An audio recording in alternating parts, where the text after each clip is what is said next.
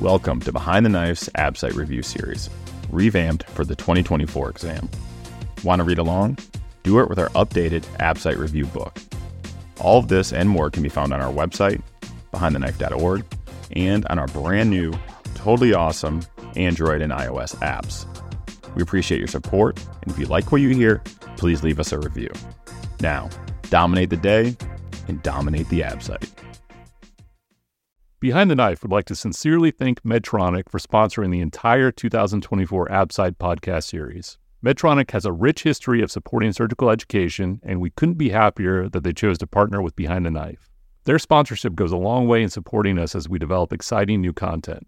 As surgeons, we know and love Medtronic for their trusted brands like Tri-Staple Technology, V-Lock Barb Suture, ProGrip Mesh, and LigaSure Vessel Sealing. With newer products such as the MaxTac motorized fixation device, the newest LigaSure XP Maryland, and the Sonicision curved jaw cordless ultrasonic device, Medtronic's impact extends well beyond the operating room. Medtronic's mission is engineering the extraordinary. With 90,000 plus people in over 150 countries, Medtronic is committed to accelerating access to healthcare technology, advancing inclusion, diversity, and equity, and protecting our planet. Learn more at medtronic.com. Calling all surgical education junkies, Behind the Knife is looking to add three new fellows to our team this year. We are thrilled to be adding these positions as we've got big plans for the future and want you to be a part of them. We are working on countless projects that will make a real impact on surgical education, like our Trauma Surgery Video Atlas, Comprehensive Student Curriculum, Global Surgery and Innovation podcast series, and our specialty oral board reviews. We're looking for enterprising surgical residents to take the bull by the horns to build something new and exciting, and to innovate. You will benefit from ample support from the Behind the Knife team, the use of our brand new digital education platform, and access to all of our resources, including illustrators, video editing, and more. Get your name out there and build your CV by being part of the number one surgery podcast in the world. You will even get paid for your work on choice projects. We are offering a two year fellowship starting July 2024 and ending in June 2026. Only residents beginning their two year academic development time will be considered, and the residence institutions and mentors must approve of this fellowship. Check out the show notes for the application link. All applications are due March 25th. All right, dudes and dudettes, welcome back to the ABSITE review. Uh, we have one more episode, quick hits, key terms, associations, all that good stuff ready for you today. All right, we are uh, uh, rocking and rolling here. We're going to have one more episode. Nina, you get to start us off with trauma, burn, and critical care. Let's talk GCS. I have a patient who opens their eyes to pain. They're speaking and in, using inappropriate words, and they withdraw from pain. What is their GCS? Yeah, so their GCS is going to be nine. So open size to pain earns them two points. Inappropriate words is three points. And then withdrawing from pain is four. I always remember GCS because I write it the same way in every single note that I ever do. I do four, five, six EVM. And every single time I write a trauma note, I have to assign somebody's EVM score in order to remember it. All right. What are some of the basics to head trauma treatment? Yeah, your main goal here is going to be avoiding secondary injury. Really, in a lot of TBI, the injury has happened. You just want to make not make it worse. So, in general, for these injuries, you want to maintain an ICP of less than 20. To do that, you'll elevate the head of bed. You want to get euboxia, as one of our attendings calls it. So, you want a normal O2, you want a normal end tidal CO2, you want normal blood pressure and normothermia. You can consider hypoventilation if they're actively herniating, but in general, you don't want to target any particularly low PaCO2. So most people recommend targeting a PaCO2 of between 30 and 45. And then you can use adjuncts like sedation and paralytics, CSF drains, and medications like mannitol or hypertonic saline. And what about cerebral uh, perfusion pressure? What's the what do we want for that? Yeah. So for cerebral perfusion pressure, you're going to target a, a CPP of 50 to 70. Okay. This is a little bit controversial, but how long do we often give anti epileptic medications following a severe traumatic brain injury? Yeah, typically you can think about these for about seven days after injury. All right. And we're not giving steroids to any of our head injured patients, correct? That's right. All right. So the uh, acute respiratory distress syndrome is diagnosed with the Berlin criteria. What is that? Yeah, so ARDS is diagnosed if you have bilateral opacities, that kind of fluffy chest x ray, not cardiogenic in origin, a P to F ratio of under 300, and it has to be acute, the A in ARDS, so an onset of less than a week. You can also then grade it by severity. So mild ARDS has a P to F ratio of 200 to 300, moderate is 100 to 200, and severe ARDS is less than 100. Okay. When it comes to burns, I'm going to use silver sulfadiazine. What are some of the uh, key features or things I need to think about when it comes to using that topical medication? Yeah, so silver sulfadiazine has pretty limited eschar penetration and isn't effective against uh, some of the gram negative rods that you may see in burn injured patients, like Pseudomonas. Uh, you also can't use it in patients who have a sulfa allergy or G6PD deficiencies uh, because they'll get methemoglobinemia. And then rarely it can also result in neutropenia. So those are just the things you'll watch out for in patients getting wound care with silver sulfadiazine. How about silver nitrate? This also has pretty limited eschar penetration and is ineffective against some of those GNRs, including pseudo, and also can result in some electrolyte imbalances. Right. So, uh, key question stem burn patient using topicals, they have electrolyte imbalances. That'd be silver nitrate. Last, mafenide acetate. Yeah, this one will give you better eschar penetration, but it is pretty painful for patients. It also gives you better coverage of bacteria, but can also result in metabolic acidosis. So keep an eye out for that. Okay. Fractional excretion of sodium. What is the formula? How do you remember it? Oh, yes, sweet FeNA. So I use this in case of an AKI to identify how the kidneys are handling sodium.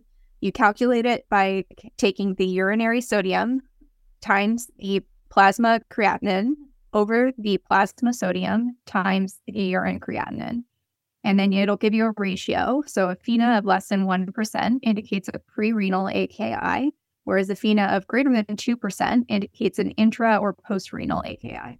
Right. So UP over PU and you sodium first, creatinine second. All right. So the respiratory quotient is something that comes up on the ABSITE. I'm an intensivist and I don't use it uh, frequently or ever in practice. Uh, but what are we talking about when we look at the respiratory quotient? What might it indicate? Yeah, for some reason, ABSITE loves this. So the respiratory quotient measures the volume of CO2 produced versus the volume of oxygen consumed. So it's basically a measure of energy expenditure. And fuel sources have characteristic respiratory quotients. So fat has an RQ of 0.7, protein 0.8, and carbs of 1. If you have a respiratory quotient of greater than one, that indicates that you might be overfeeding your patient. Whereas a respiratory quotient under 0.7 indicates starvation or ketosis. All right. And what are some of the basic nutritional requirements when it comes to our ICU patients? Yep. So for a normal adult, they need about 25 to 30 kilocalories per kilogram per day and one gram of protein per kilogram per day in a hypermetabolic state, which is a lot of our trauma or other critically ill patients, this will increase. So those patients require 30 to 35 kilocalories per kilo per day, or 1.5 to 2 grams of protein per kilo per day. Finally, you've got the special case of burns, which is super highly metabolic. And those patients require 35 to 40 kilocalories per kilo per day and 2 to 2.5 grams of protein per kilo per day. All right, true rapid fire. I have concern for rectal injury. How do I diagnose it? Take a look. Do a proctoscopy. Okay. I've confirmed the rectal injury. How do I treat it? Divert them. Yeah, I got a bad liver injury. There's persistent bleeding, and I did a Pringle maneuver. That didn't help. Where's the bleeding coming from? Yeah, you're going to look for an IVC injury or a hepatic vein injury. Big scary. Yeah. What injuries are associated with Chance fractures? Yeah, these are going to be your duodenal or pancreatic injuries. Okay. I have an open book pelvic fracture. How do I start by treating it in the trauma bay? Yeah, put a binder on that patient and don't put it over their ASIS, put it over their greater troches. Okay. Uh, these are patients where you can consider angioembolization in the IR suite if it's available or pre-peritoneal pelvic packing. Yeah, or both sometimes. Uh, what am I going to see if I have an intraperitoneal bladder injury when it comes to, let's say, a CT a cystography? Yeah. So if you injected contrast into the into the bladder, then a intraperitoneal bladder injury will show up on your CT as contrast that kind of pulls around and outlines the small bowel. These you want to repair surgically, so you're going to take them to the operating room and repair the bladder in two layers with absorbable suture. All right. And contrast that with an extraperitoneal bladder injury. Yeah, this one you won't see as clear delineation of things. You'll see kind of a flame like extravasation of extraperitoneal contrast into the retroperitoneum. And these ones are great because you don't have to take them necessarily to the OR. You can treat these generally with a Foley catheter for about two weeks. Great. What are some key features of the pregnant trauma patient that shows up in your bay? Yeah, so the first thing you want to do is to estimate the gestational age of the fetus. So they, if the uterus is palpable at the level of the umbilicus, that generally indicates a gestational age of about 20 weeks. And most fetuses, or in most places in the United States, the fetus is considered viable if it's over 24 weeks old. You want to position these patients left side down to deload the cava. You want to do fetal monitoring if the, the patient has a viable fetus. You'll do a pelvic exam in these patients to look for blood or clear fluid, which could indicate rupture of membranes.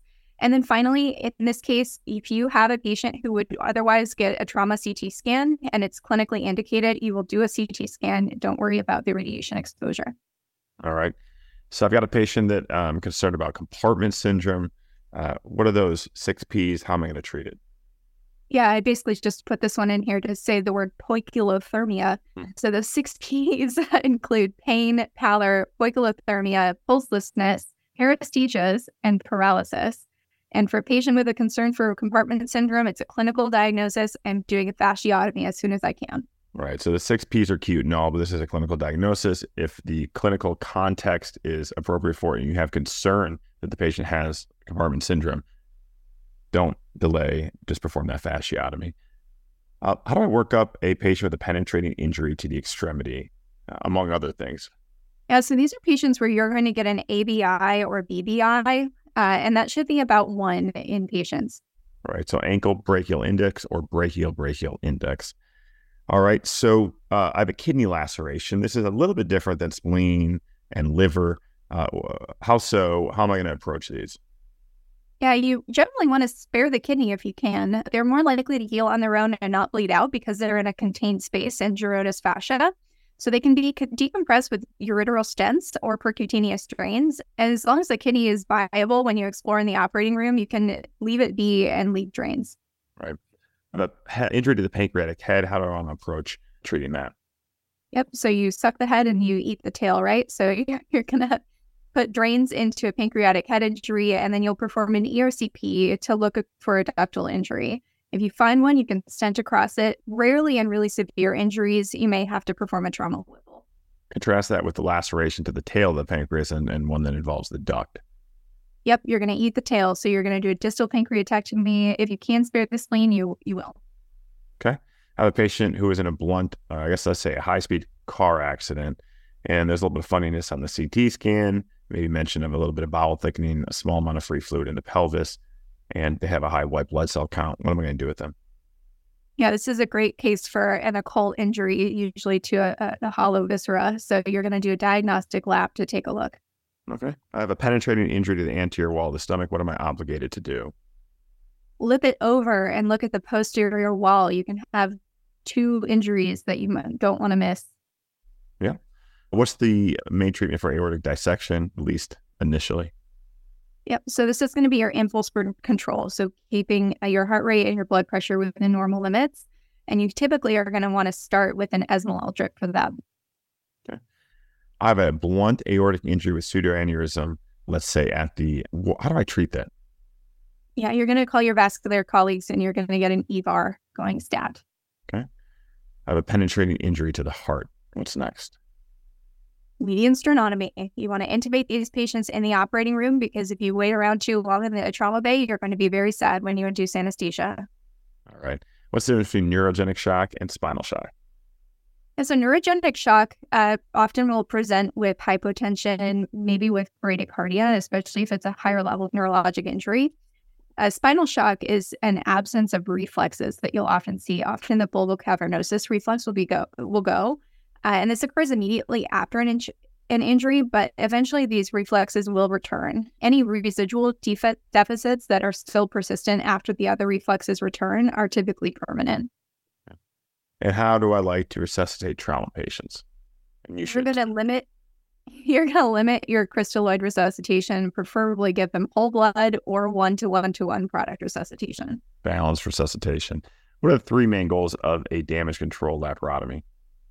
So you want to control bleeding, control contamination, and get the heck out of there. So these are patients you want to leave temporarily closed, and so you can get them up to the ICU and restart resuscitating them. Right. What are some, what are some of the indications for damage control surgery? So these are patients who you're worried that they might die on the operating room table. So patients in, who are kind of in that lethal triad of acidosis, coagulopathy, and hypothermia.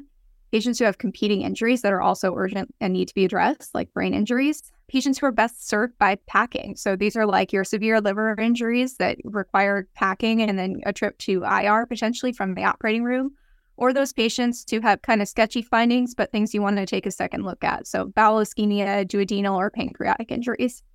Okay. So I use a fast exam to look for free fluid within uh, the abdominal cavity. Uh, that being said, the fast exam does not show me fluid where. In the retroperitoneum, so you can't really ultrasound that very well. And so this might include aortic injuries, IVC injuries, kidney injuries, and severe pelvic fractures. So you can miss some pretty important stuff there. I have a sick patient who's in the trauma bay and they're going to need to be intubated. What do I need to think about first? I have a feeling we're going to have a episode about this at some point, but we are going to try to resuscitate that patient in the trauma bay before we try to intubate. Okay. What's the anatomic structure you're going through when placing a crike, and why are you going through that area? Yeah, crikes are there to have emergency airway access. So you want a prominent, easy to access point, which is the cricothyroid membrane. All right. Dan, let's talk pediatric surgery. How do I calculate maintenance IV fluids for tiny people? Yeah, so I want to think of the uh, 421 rules. So four cc's per kg for the first 10 kilos, two cc's per kg for the next 10 kilos, and one cc per kg for every kilo over 20.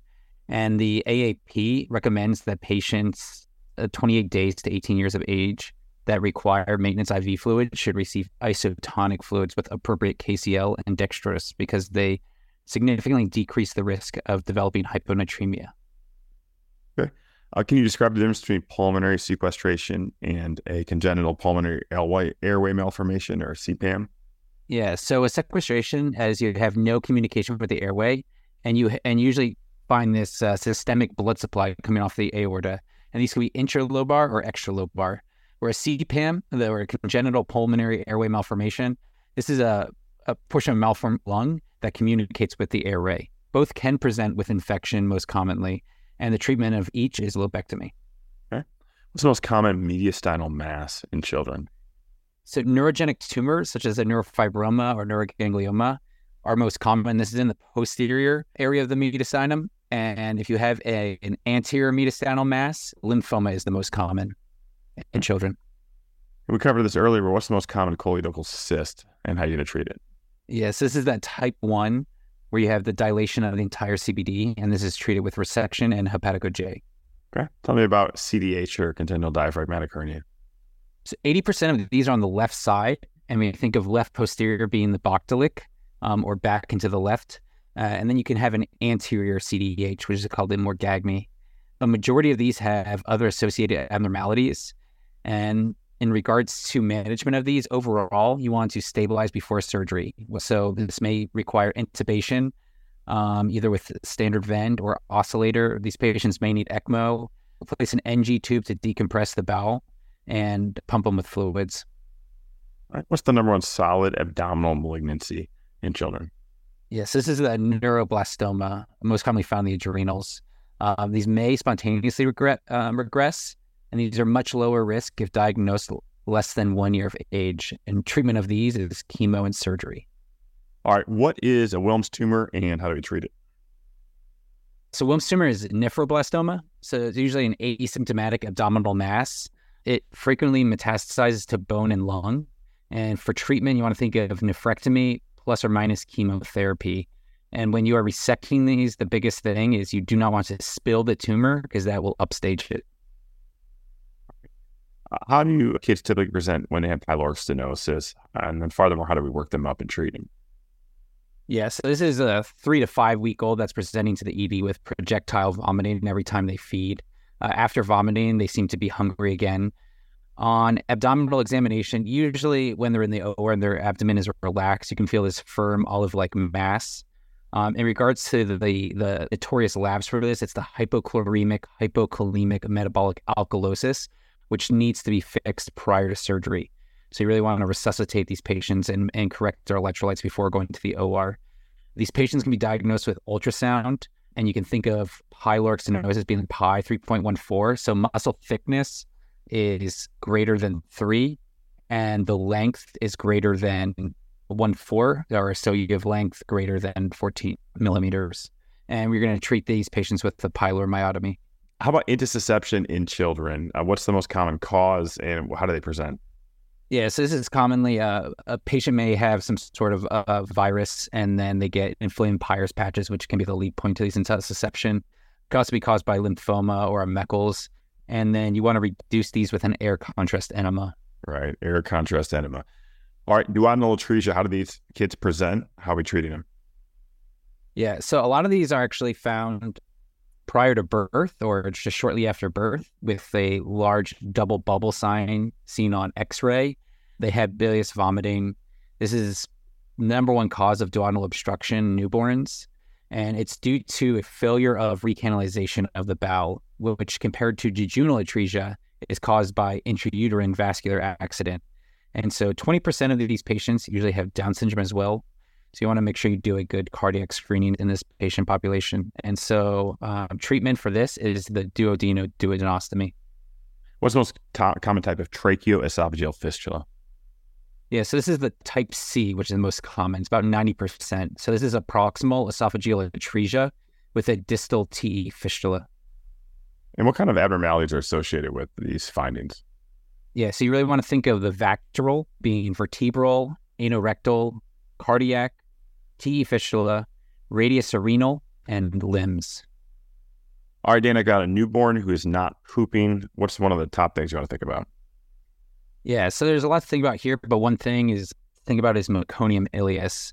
And so with this, you'll have a distal ileal obstruction. You usually diagnose and treat this with a Gastrografin enema and N-acetylcysteine enemas, and you want to check for cystic fibrosis. Another one too is Hirschsprung's you want to think about. Great. And necrotizing enterocolitis in a child. These often present with bloody stools after formula feeding in a premature infant. Uh, how am I going to diagnose that, and what's the treatment?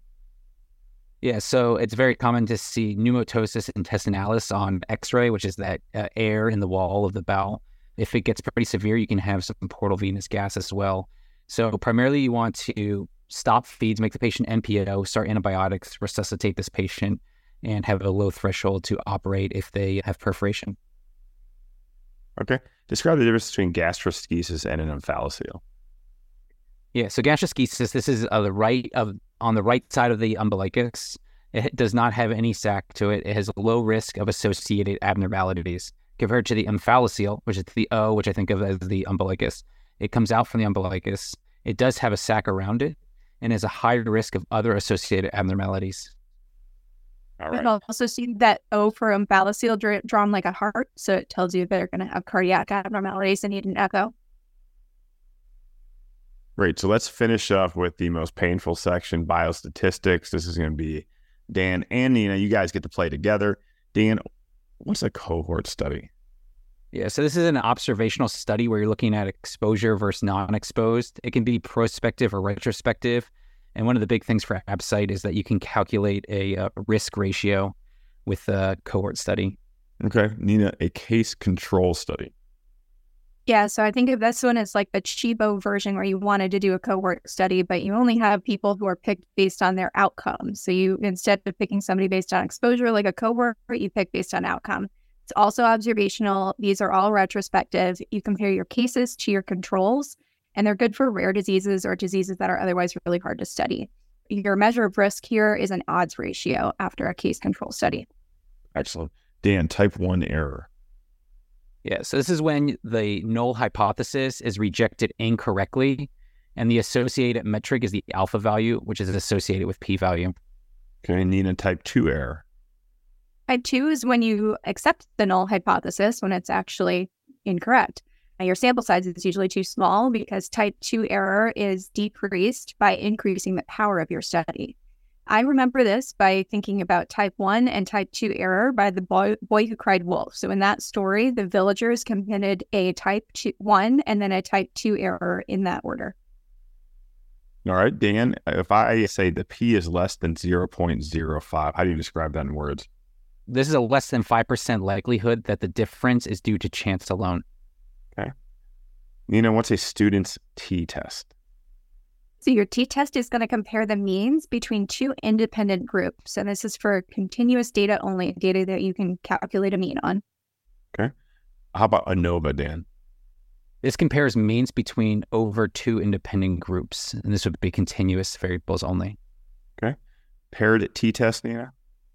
This one's a little tricky. So it's still comparing means, still comparing between two separate groups, and still comparing continuous variables only but the groups are the same people. So this would be what you'd use if you were, for example, comparing preoperative and postoperative weights of patients who underwent a Roux-en-Y versus a sleeve gastrectomy, where each patient's serving as their own control. All right, Dan, a chi-squared.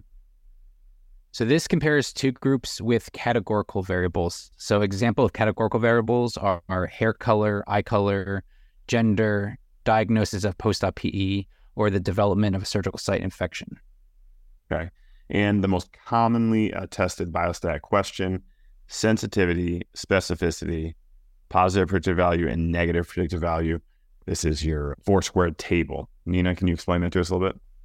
Yeah, this is tough to do without the visual of that four table, but I, I actually write that on every scrap sheet that I use during ABSITE. So your top corner is going to be your so your left side and your rows are going to be the test. It's going to be yes or no. And then the top is going to be your disease, yes or no. So you'll end up with a four boxes that say true positive, false positive, false negative, and true negative. I think of sensitivity as the likelihood of being positive in disease. Some people also say SNOUT or sensitivity will rule out a diagnosis. And this is going to be your true positive over your true positive plus false negative specificity. I think of in, in med school, my professor taught us that the NIH is very significant, uh, specific. And so you do negative in health is your specificity, and that's your true negative over your true negative plus false positives. PPV and NPV are more relevant to the prevalence of diseases in the in the population, and this is actually how you would interpret and talk about a test in most cases with the patient, because typically they're getting a test result, and what they want to know is, do I have the actual disease? So in positive predictive value, you're taking the true positives over the true positive plus the false positives. Finally, in the negative predictive value, you're taking true negative over true negative plus false negative. We'll draw this out and put it in the show notes for this episode because it's painful to describe. All right. And that is a wrap. Thank you so much for listening. Nina and Dan, thank you so much for participating and for helping prepare this awesome review. We wish you guys and gals all the best of luck on the exam. We know you'll do fantastic. Uh, again, thanks for listening to Behind the Knife. Please do not be shy about leaving us a review, especially on Apple and Spotify. It does help us an awful lot. Dominate the day. We'll see you next time. Thanks for listening, and thank you to Medtronic for supporting surgical residents preparing for the 2024 ABSITE. Since 1949, Medtronic has relentlessly pursued therapies that change lives. Today, we thank Medtronic for supporting surgical residents as they relentlessly pursue their dreams. From all of us at Behind the Knife and Medtronic, dominate the ABSITE.